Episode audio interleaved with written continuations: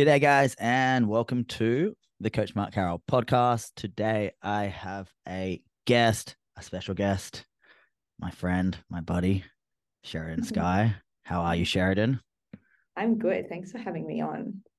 I'm sure you guys all know Sheridan um, from social media. Obviously, a great coach, nutritionist. Um, Sheridan used to work with me till she fired me and said I wasn't good enough and she bullied me and stole my business.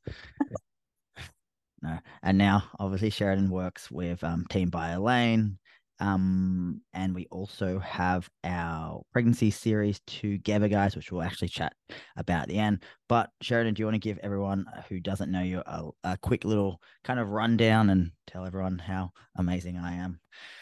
while you're at it? um, oh man, I never know what to say in these these things. So yes, I am Sheridan. I am a coach. I've been a coach for over 10 years now. Um, mostly, well, no, only really work with women. And I'm a mum of two, a nutritionist, a registered nurse, a nerd or a geek, as Mark was saying five minutes ago, just before we jumped on the podcast. Um, but tattoo yeah, I enthusiast. I, a what? A tattoo enthusiast, remember?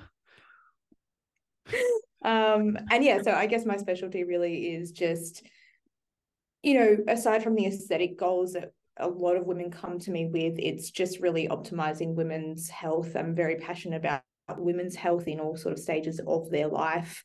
Um, so yeah, that's me. And also, yes, a team by Elaine coach. Sheridan also has a lot of episodes um, on the Coach Mark Carroll podcast. We started the original podcast. Sheridan Sheridan was the one that got me to mm-hmm. um, get talking. So you can thank Sheridan for for that. And we've got a lot of episodes. So yeah, guys, actually go back because I know people like listening to older episodes. If you go back to the original episodes last year, there's a ton with Sheridan, and even this year a fair few. So lots and lots of value um, there with Sheridan. Sheridan is also a person who I kind of um, really value with their opinion on a lot of things, and so we often chat about uh, well, a lot, lots of different topics around training and nutrition. And today's episode, I want to talk about something that I know a lot of the women out there will value is with nu- nutrition around your period. So we did a podcast probably a couple months ago around kind of training and training periodization with the period. And that was a really good episode if you, if you guys want to go listen to that. But I wanted to really kind of pick Sheridan's brain around more the calorie side of things, your nutrition side of things, because obviously, me being a guy, I don't quite get it. You know, actually, that might be frowned upon saying these days that I don't get that, but oh well. Um, but yes, I'm not. A, I'm not um too familiar with having periods. I want to. Obviously, I train a lot of women, and you know, working with a lot of women, you you you learn to understand a lot of um, factors of what go, what goes into place, you know, every every month for um for for all of you. But I thought it'd be really good, kind of getting Sharon's perspective because she can can really probably go over the science a bit more, but also probably say it from a bit more of an understanding standpoint. So today's episode, guys, um, what I really want to look at is when you get your period. Obviously, there's so much information out there these days with you know, expending more calories around that kind of time in the month or in the lead up to it. And so there's a lot of information out there about should you make these dramatic changes? Should you um, just stick to the plan? If you're hungrier, does that mean that's a sign you should eat more? Are you expending more calories? So therefore, you should, you should eat more. So these are the kind of things that we kind of want to dive into. So I think, um, Sharon, if you could just start with, because I know a, a lot of women are really, really um, switched on on these topics these days, but still, there, there are kind of a lot of people who don't quite get the inner details. Do you want to just kind of explain from a, I guess, a monthly standpoint, what kind of happens, I guess, um, the in the distinct um, phases of the period and how, I guess, going into um, going into the period, we do, well, not we, women do tend to ex- expend more calories and why this kind of matters? Mm, yeah. So if we look at what the menstrual cycle is as a whole, obviously it depends in terms of its duration, it depends on the woman. So we have this kind of idea that a woman's cycle is 28 days, but that's not always the case. So the cycle duration does um, change woman to woman but all in all a woman who has a natural cycle who so when i say natural cycle she is not on hormonal contraceptives because that's a different conversation in and of itself um, and who ovulates will experience a, few different things throughout their entire menstrual cycle so often when we're talking about the menstrual cycle we'll look at it in terms of the follicular phase and the luteal phase so two phases and they're the main phases of the menstrual cycle. But within those phases, there are also things that are happening that uh, I I feel warrant a little bit more nuance because these are these things that happen within these two phases can are often the I guess not so great symptoms that women experience. And I think that that's where we could probably talk a little bit more about some of the things that we can do nutritionally speaking in these phases. So going back to the, the follicular phase. So the follicular phase is the start of your period, so menstruation until ovulation. So this is the phase where your hormone levels are at their lowest.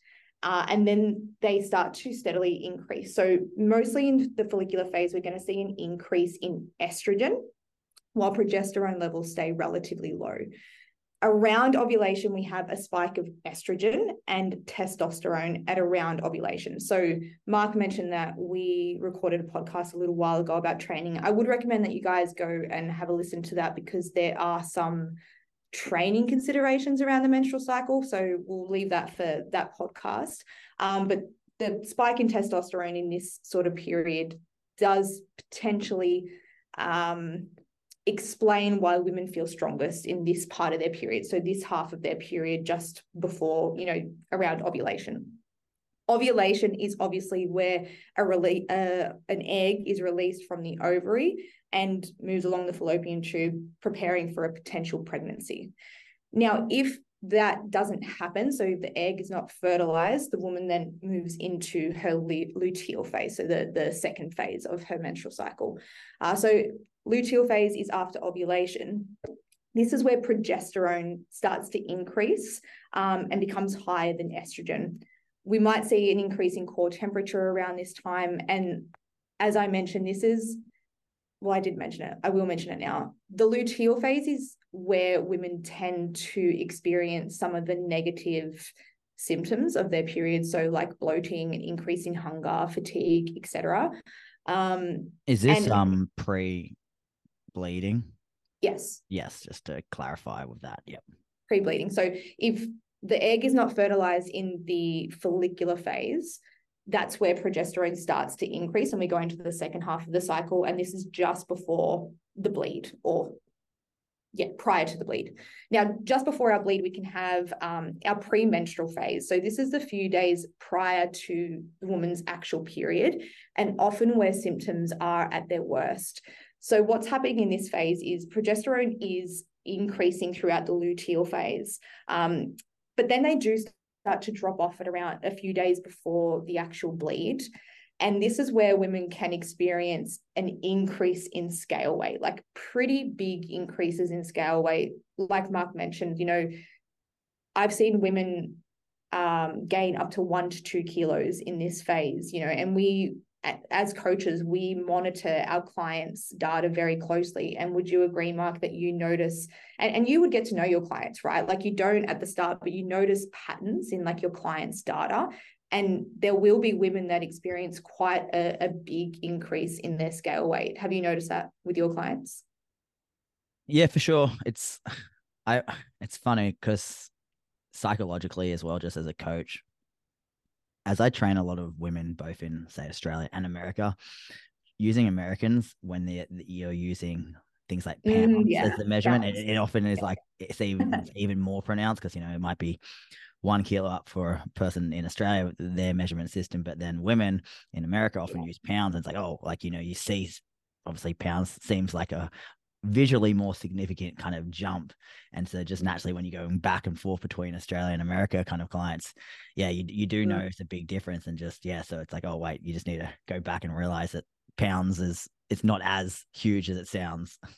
Yeah, hundred percent. I I obviously going to Team BioLayne, there's a I have a much higher um client base in America. And I've noticed that too, like four pounds for some women. It's like Literally. it just happens. That sounds crazy when you think about it, but it's common and it's normal. So hopefully this podcast just helps people to understand that that is very normal and we'll go into that a little bit more. But I also just wanted to say, so in the premenstrual phase, this is where women will or potentially will start to have low energy levels, fatigue.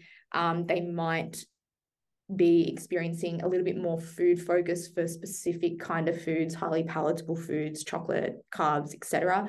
Um, and they might also experience mood changes in this this phase of their cycle as well, often just before their bleed.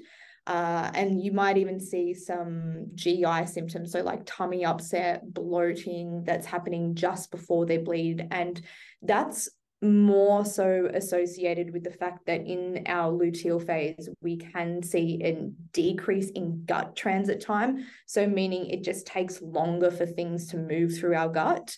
Uh, and that's why women might experience, they feel like sluggish, they might experience a little bit of bloating as well. And the bloating is also associated with something called prostaglandins. So prostaglandins aren't hormones, but they do play a role in the contraction of the of um, the uterus essentially. So prostaglandins are tied to inflammatory inflammation, and so some women around that that time of the month they might notice they were constipated for a period of time, but then as they're moving into their actual bleed, so menstruation, changes in prostaglandins can actually make them have diarrhea as well. So it's just super fun for women around that that stage.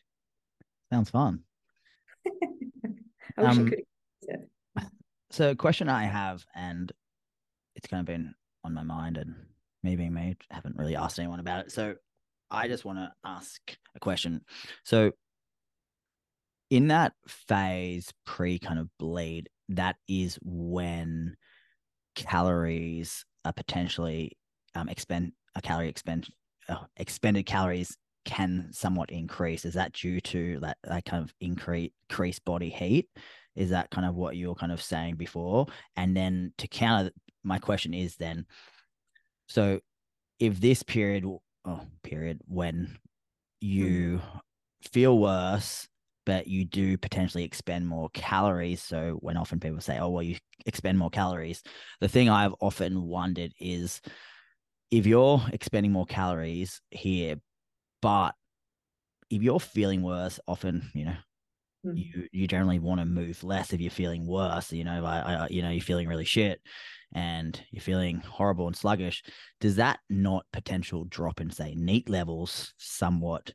diminish the the rise in then the calorie expenditure from say more like heat production mm, yeah so if we look at specifically if basal metabolic requirements increase just prior to the bleed and during the bleed there is some data to suggest that yes they do by how much not a lot like from memory it's about 1 to 200 calories per day only for a few days so it's it's not a lot. Like when you think about 100 calories, that's a banana, right? For a few days. But often that's not what we're, we're uh, sort of gravitating towards in terms of what we want nutritionally. Now, is that, is that, sorry, just to cut you off. Um, I just, I don't like cutting people off, but I just, I, I, I'll forget this. Um, is, is that 100 200 calories though relative to the body weight so if you, so you've got a woman who's 50 kilos or you got a woman who's 90 kilos because say 100 to 200 calories on a woman who's 50 kilos that could be you know from a percentage base you know if their TDEE is 1800 or 2000 calories um a lot more than someone who weighs more or is it or is it kind of again just it, it's a range it depends on the yeah it's it. very hard to quantify between like someone who weighs 50 kilos and someone who weighs 100 kilos and then like you said you know you have to consider that this potential and i say you know potential in quotation marks increase in in calorie requirements are specific to the woman's basal metabolic rate right so obviously shedding of the uterine lining that hasn't um, had a successful pregnancy or this a pregnancy hasn't come from that cycle it's you know it it costs energy to essentially go through that process but that's just specific to their basal metabolic rate. So, for context, basal metabolic rate is just basically the calories required to you know keep the lights on to keep your body functioning. It doesn't account for you know mark mentioned something before neat. So neat is the energy that we expend on subconscious movements our fidgeting our blinking um how often we sort of move about without really thinking about it and then you have the energy required for how you know digesting and metabolizing food. And then you have the energy required for your training. So if we say that there's an increase in basal metabolic rate specifically that doesn't necessarily take into account that you know like mark said well when a lot of women around their period they don't move as much because they might experience pain they might experience you know gi upset they're fatigued they just don't perform as well in the gym. So could that potentially close the increase that we see in basal metabolic rate? Potentially yes and that's why it's very difficult to quantify. So when women are like should i eat more during my period? It's like well in what context? Like what like do you, do you get what i mean? It's like it's very hard to to quantify that. And then when we think about hunger hunger is not just driven by the fact that we need more calories. And i think that that's where people get confused about what experiencing hunger or an increase in appetite is. It's not always because you know we need more calories but when we look at the hormonal changes that women experience around this part of their cycle, progesterone has a massive impact on um, women's mood.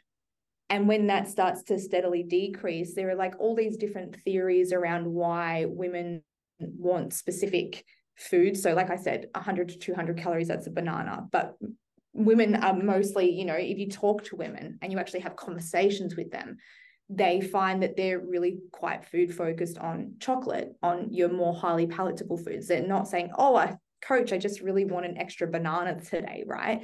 They're finding it hard to not gravitate toward those foods. And like mechanistically speaking, it could more so be because of changes in hormones. So while we in we experience an increase in appetite, that might not be because we need more calories. It's because of the hormonal changes that are happening. Does that make sense? Yeah. For but... example, if you no, I was just kind of thinking because obviously, let's say you're in a dieting phase and you've lost a lot of weight, and your hunger signals are there because obviously you've lost a lot of weight and saying, "Hey, we're in a calorie deficit. We want you to eat more food so you gain weight, and you're not in a form of starvation." And so that's kind of obviously, you know, you're dieting for a long period of time, your satiety lowers, your hunger increases, and that's kind of a natural kind of defense mechanism to fat loss, right? Your body is purposely trying to make you want to eat more. Um, but what I'm kind of gathering is that that's one form of hunger signals as a response to weight loss. But f- from a standpoint of the period, you're getting hunger signals, but it's not necessarily saying, hey, you're losing weight, um, or these hunger signals are trying to get you to eat more due to your body wanting to get you out of calorie deficit. It's actually quite a different type of hunger signaling. Maybe not saying, hey, you've got to get out of a deficit, something's wrong, you're losing too much weight or anything like that. It's just a byproduct of kind of the hormones that play during this period. Yeah, correct. So satiety and appetite regulation is very, very complex. And if we look at some of the data that we have on estrogen and progesterone, there, there could potentially be a link between estrogen levels and satiety. So going back to the follicular phase, which is just after you have your bleed, we have an increase in estrogen levels.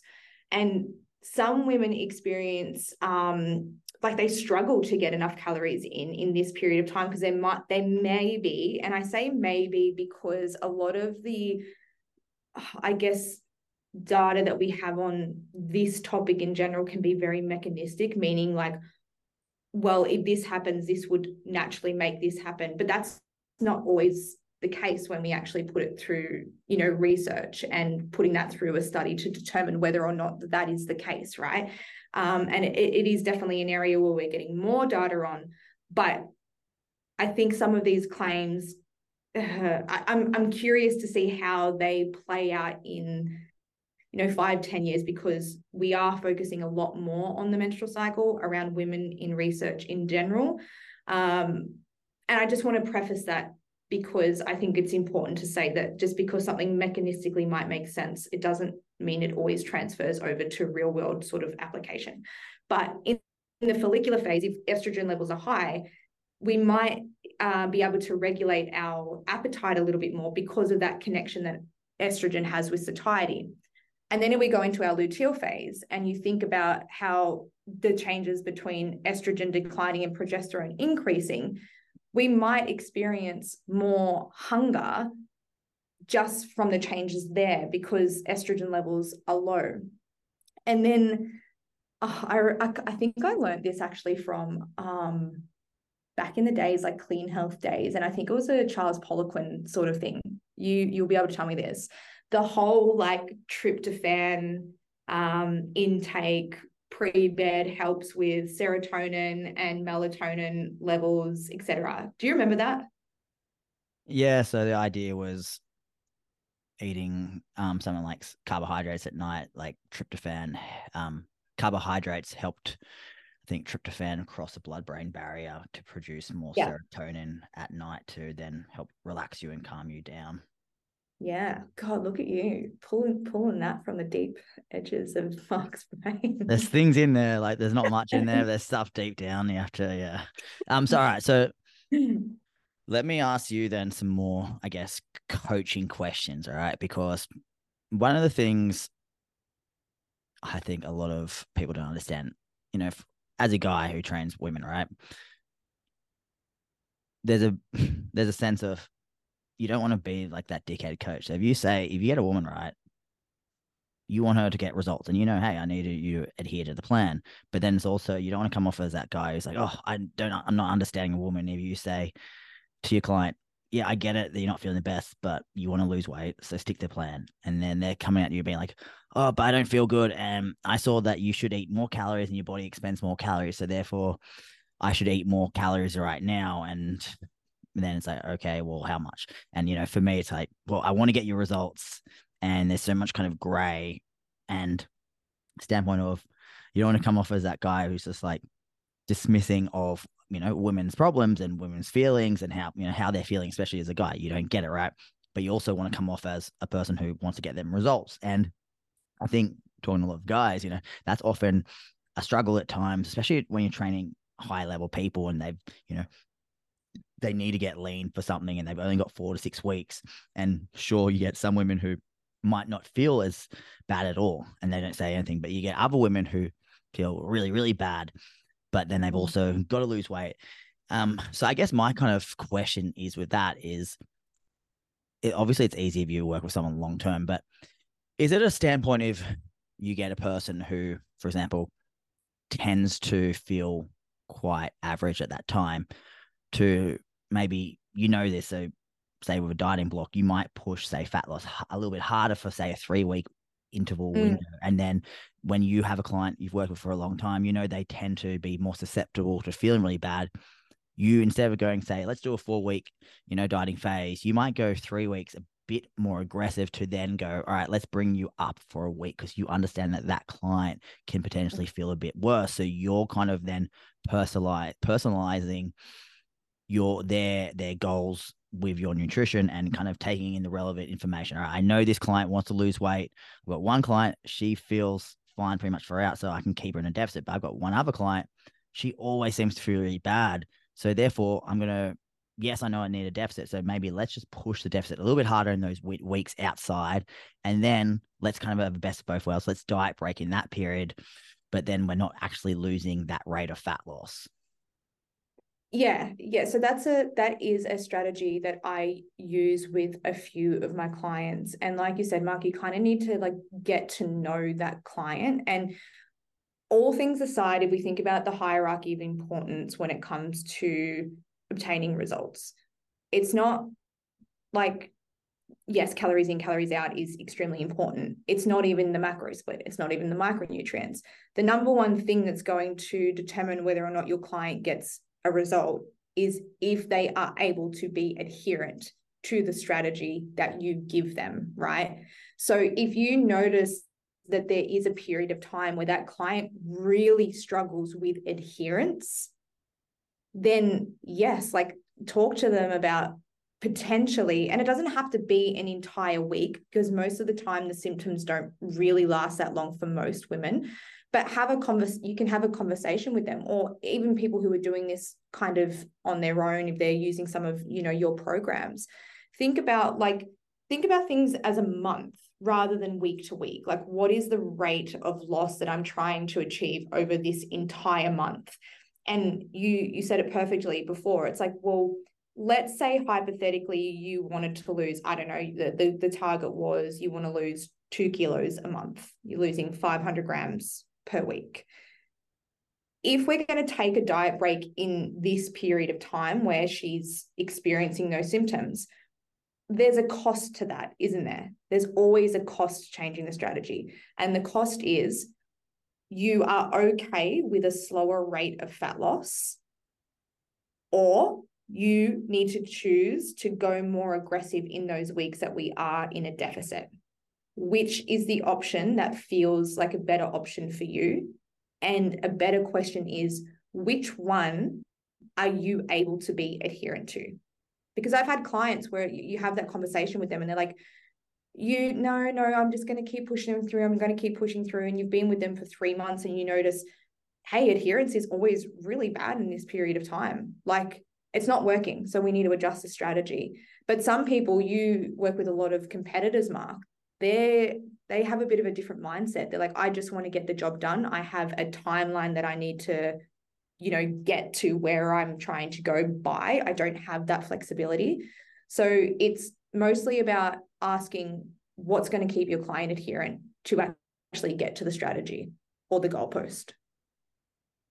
Yeah, the big thing I think I've I tend to find is, you know, it's good kind of learning about this kind of stuff, but even with many aspects of personal training and you know working with people, everyone's different. You know, everyone's kind of like a clinical trial. I've heard they say, you know, everyone's different, um, how they respond to different things, and even you know how you know how how how you coach people you know how i talk to one client can be quite different to another client and so it's it's good i think to have an understanding of oh cool this is what happens um, each month to some degree but you know how each of your clients responds can be quite different. And that's one of the reasons why i like working with people for a long period of time is because you you learn and learn and learn about them. And then the actual coaching process just gets smoother and smoother because then you you know have a better understanding of you know, how to talk to them and how to place different um, you know different trainings um, phases and stuff like that around you know their life and how they feel. But uh, another thing i kind of wanted to chat to you about um, in line with talking about the period and bloating is the scale and I, I love the scale. I know a lot of people don't like the scale, but I love the scale because I like any kind of form of data. And I'm a big believer that you know, if someone's 100 kilos and then they become 80 kilos, they're probably going to look quite different. So the scale is obviously a, a form of data. But for me, I have my clients weigh um, daily to get a, a nice kind of weekly average because we all we all go up and down. It's not perfectly linear process.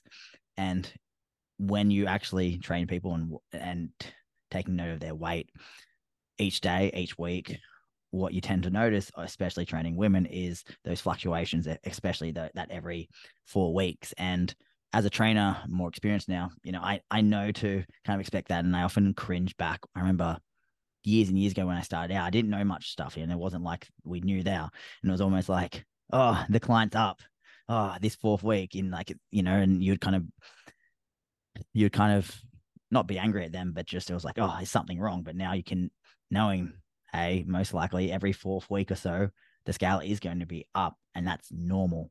But I think still a lot of women I find get down on it. You know, they've done everything right and then they're they're really down on their check-in. But for me, it's kind of like, well, it's just out of your hands. It doesn't doesn't mean you're not doing everything right. But I still think, despite all the information, a, a lot of women kind of take it to heart when they don't see that every single week um, level of progress on the scale. Mm-hmm. Yeah, 100%. And that's where, like, it's a really interesting one because sometimes adherence can be affected by that. It's like that all or nothing sort of mentality. You know, you you're you're dieting hard, you're saying no to all the things. You want to return for that, right? That you want to return on your investment.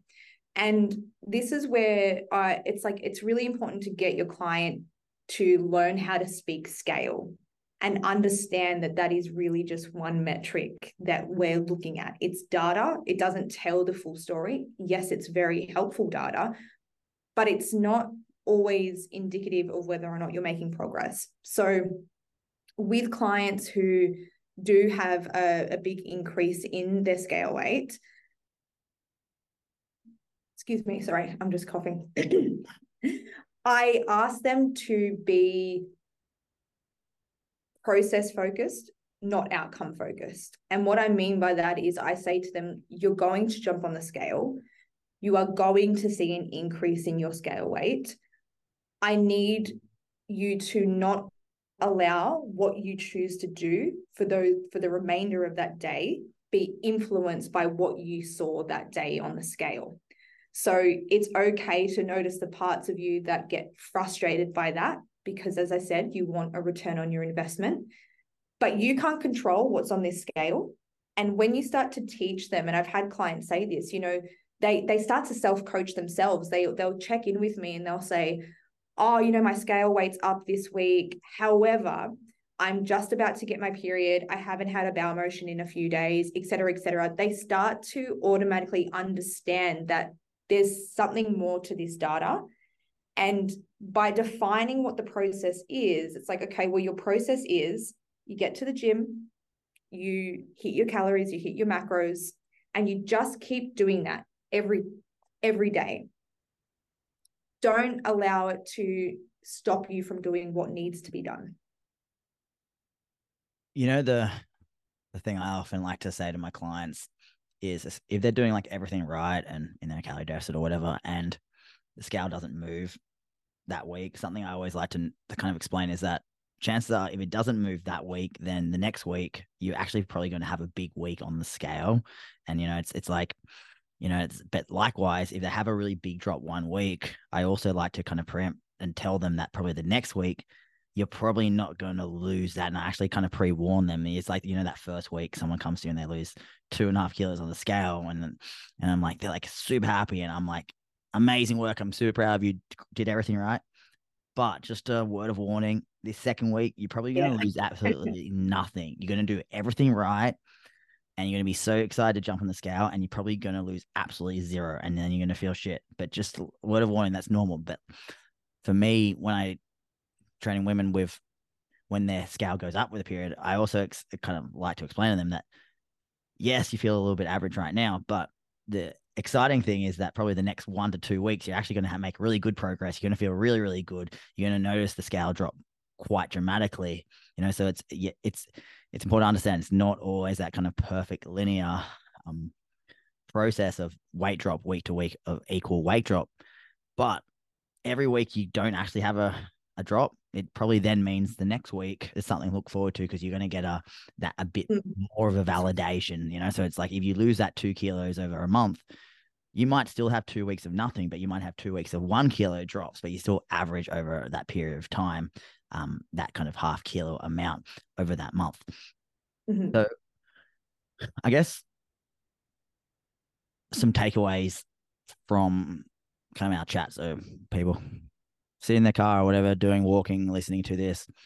Um, the biggest thing you know, for people to kind of take away. And just for me, it was kind of the fact that, yes, you do expend more calories in a um, certain part of the month, but it's probably nowhere near as much as people kind of exaggerate. Because I've heard from people, you know, it's five, six, seven hundred calories and this kind of dramatic kind of increase, and that's kind of um, a fair bit of a myth. So with that, like, so that kind of take home for the women out there and all the coaches as well, training people, is that most likely you don't need to go you you know you don't need to go all right you must increase your calories. You're you're, you're not a terrible coach if you just say hey all right cool.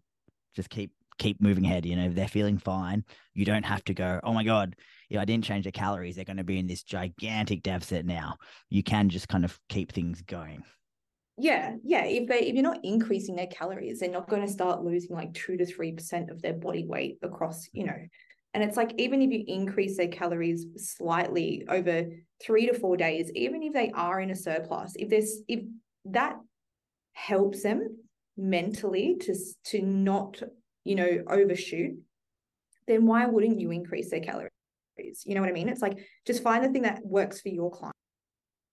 So, actually, just uh, one more question around that is, is there any is there any foods though that will help? Because i know that you said you know you have quite different kind of cravings around that time. So if you're saying hey you know you could potentially eat one to 200 more calories is there any foods that could kind of meet that craving where it kind of scratches that itch where they don't feel like oh cool well i had that food so they might not actually even need more calories because they're just craving that food and they can work that food into their current kind of calorie um, amount, a budget they're having, or is it just a standpoint?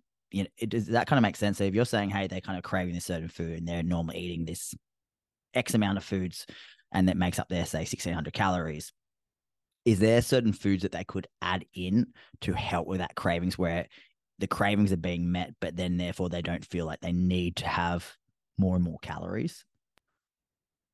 Yeah, I, I hear I hear what you're saying. So, like a mac, would you like? Is there a all right, cool, they're on this macro split. Is there a standpoint of, hey, potentially rotating the macro split to a X kind of more calories pushed towards this macronutrient or not so much? Not so much when we look specifically to macronutrients, um, at least from my understanding. But in terms of helping clients with um, just their nutrition in general when when you consider that you're working with a woman there are other other things that we need to consider from a micronutrient perspective as well so if we know that like if we take aside the whole added energy requirements needed around menstruation one thing we know impacts total daily energy expenditure is your NEAT and your exercise performance.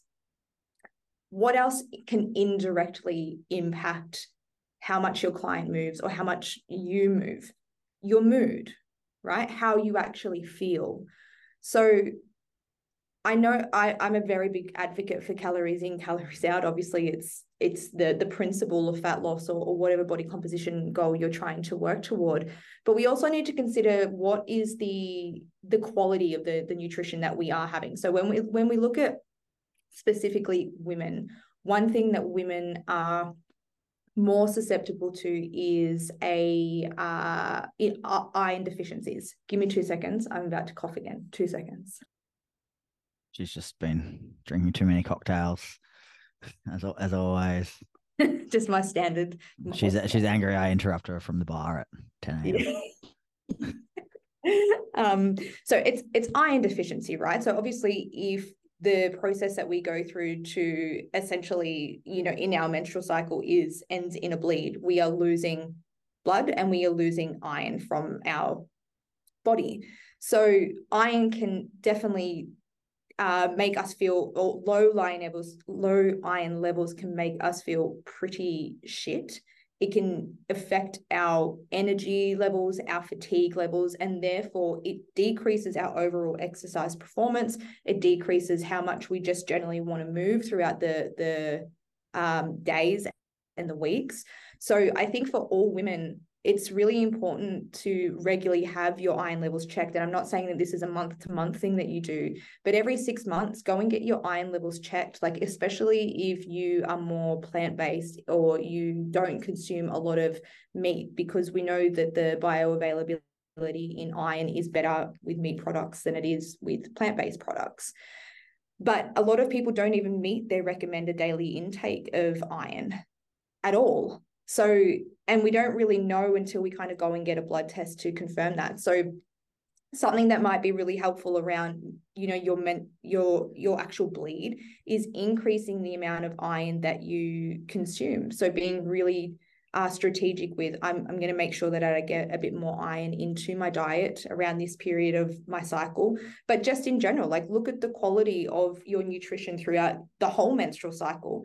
And then there's also some evidence to show that um, magnesium supplementation might be really helpful for women, uh, particularly around their bleed. And there was, I believe it was a systematic review done a, few years ago where they took three groups and they looked at, um, they, they got the women to do kind of a self reported um, survey, I guess, on the PMS symptoms that they experience, which is like the mood irritability, low levels, um, low energy levels, etc. They did that before the study and then they put them in three groups. One group they gave uh, magnesium supplementation to only, another group they gave magnesium and B12 supplementation to, and the third group they gave a placebo. So it wasn't magnesium or B12 at all. In the that systematic review, they did find that the the perceived rating of PMS symptoms improved across all of those three groups, which is annoying because of the placebo. But there was improved um, symptoms specifically with the magnesium and the B12 supplementation, even compared to the placebo, which might indicate that actually supplementing with magnesium and B12 might be really helpful for women, particularly around um, menstruation as well. So, to your question, Mark, I don't I don't believe that there is anything specifically from a macronutrient perspective outside of what we already do.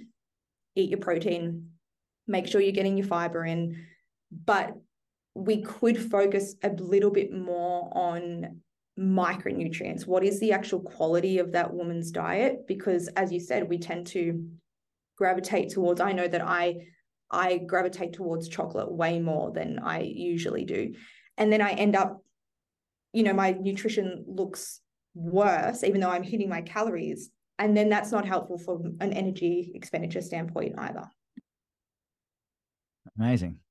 That makes a lot of sense. Yeah. It's obviously the power of you know, the fitness industry these days. A lot of information out there, and there's a lot of good stuff and bad stuff, and a lot of stuff that can, you know, confuse you. And even like, you know, I've learned from a lot of good people, and I feel like I feel like with maybe it's just myself, obviously, but I feel like with women, we seem to be learning more and more. I think now faster than probably what I was given, like from a standpoint of you know education a fair few years ago. It seems like I'm I'm not sure if it's more research around it, but it seems like we're getting a better understanding of certain things, um, which I think will only help getting get better results for clients and stuff like that, um, going forward. So I'll add one more thing.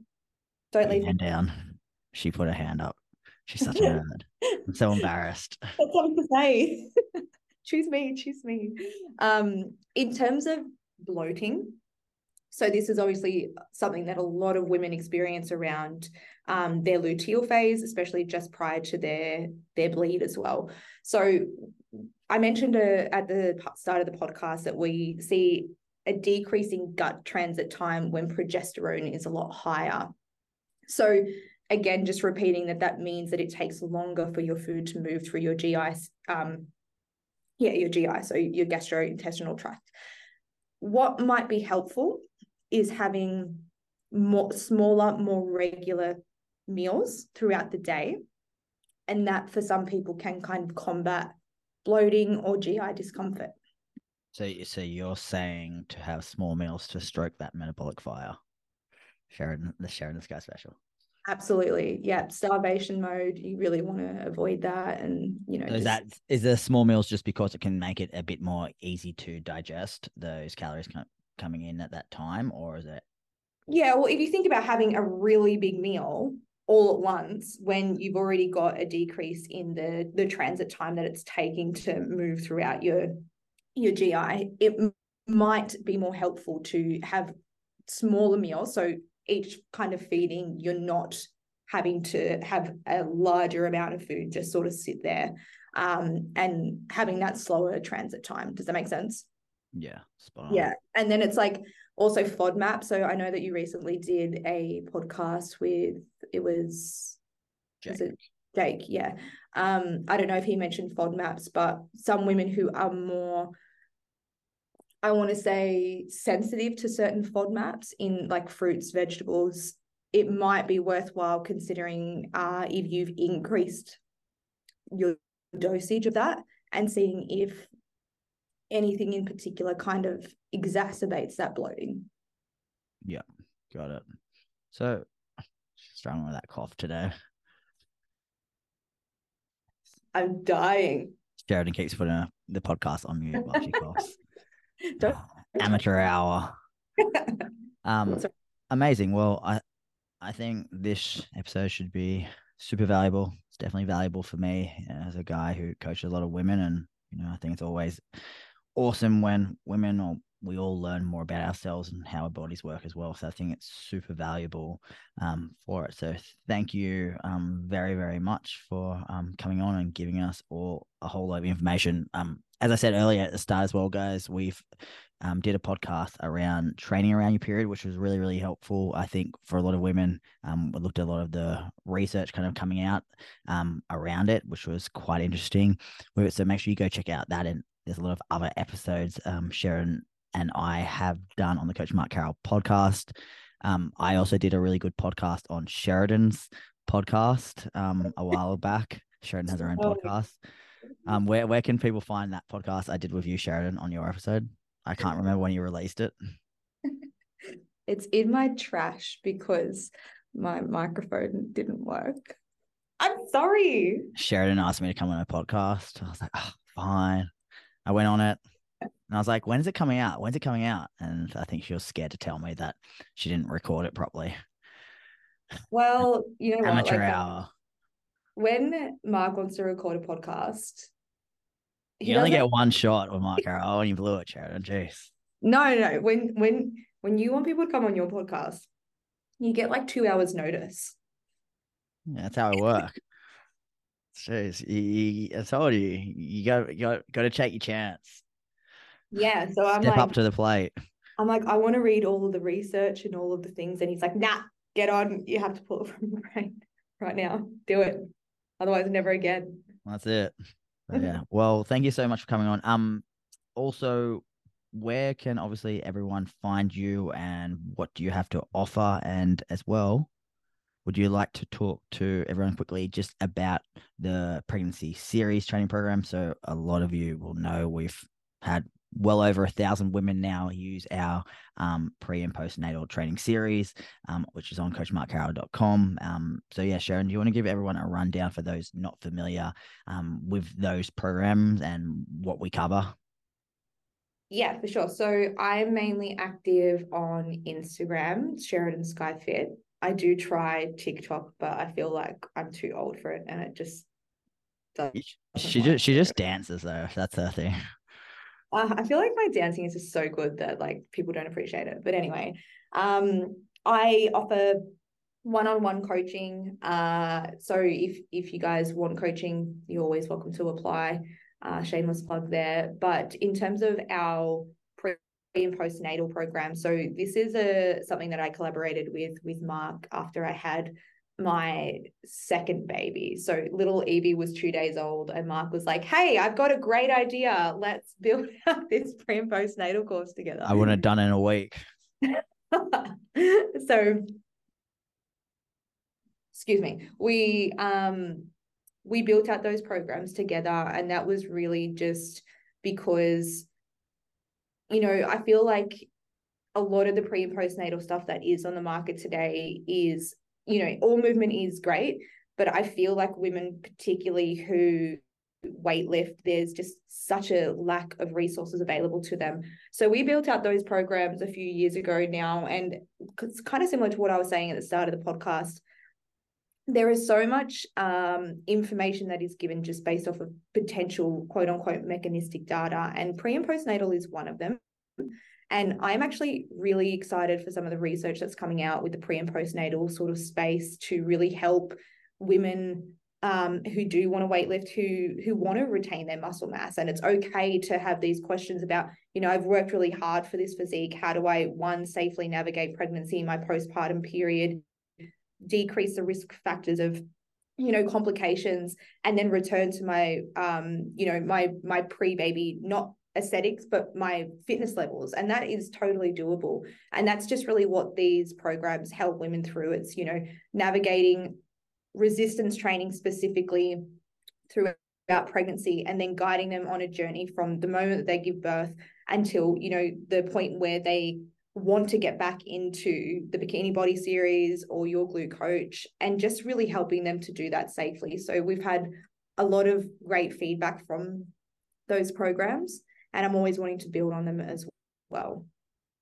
yeah and i'll just also add in just importantly is that they're not just you know a PDF kind of training program. You know, the extensive research, like you will learn so so much from Sheridan. Sheridan is you know one of the best minds you know on this and that's what she works with you know team BioLayne she puts out a lot of amazing content all around pre and postnatal training nutrition stuff like that and that's also all covered in the pregnancy series so if you want to you know really dive in if you're a woman who wants to learn how to you know, train intelligently. And I think the big thing as well, you know, I've learned from Sheridan around, you know, training in that time period is it's not so much about your training level. Like just because you're an advanced lifter doesn't mean you lose out on the benefits of what you'd get training specifically to your program in that period of time.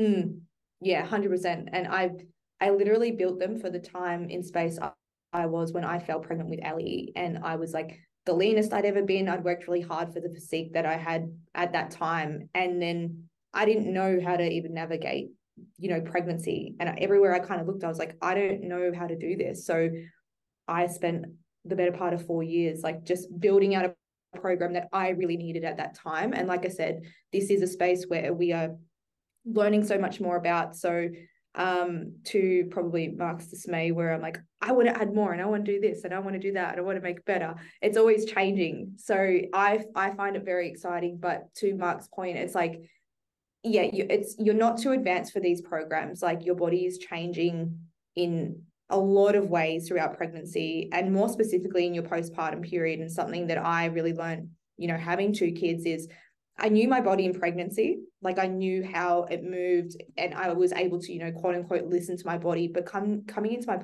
postpartum period, I had no idea how to support myself. So this program just gives you, you know, something to follow where you don't have to think. You're already thinking about how do I become a mom? How do I do this properly? Thinking mm. about, you know, sterilizing bottles and putting prams together and doing all these things that are very new to you. It can be really overwhelming to have any energy to give elsewhere. So that's really what we wanted to provide in these programs, just somewhere you could come where you knew it was safe, it was effective, and also to have a community. So I think that they're great, even though I'm biased, but I think that they're pretty good. She did well. They're they're excellent. The re- reviews have been amazing, and guys, they're going to be on sale for Black Friday as well. So perfect chance to go invest into these. So Sheridan, I just want to say a big thank you. I'm sure the audience will really appreciate it, and everyone out there, make sure if you're not, go follow Sheridan on um, Instagram and go check her out and learn from her. You'll learn a lot. And yeah, so guys, if you enjoyed this episode, all the ladies out there, please let us know by sharing the podcast um, to your stories. Share the podcast, tag Sharon and myself, and let us know that you enjoyed it so we know to put out more of this content. All right. Thanks so much, Sheridan. Bye, guys.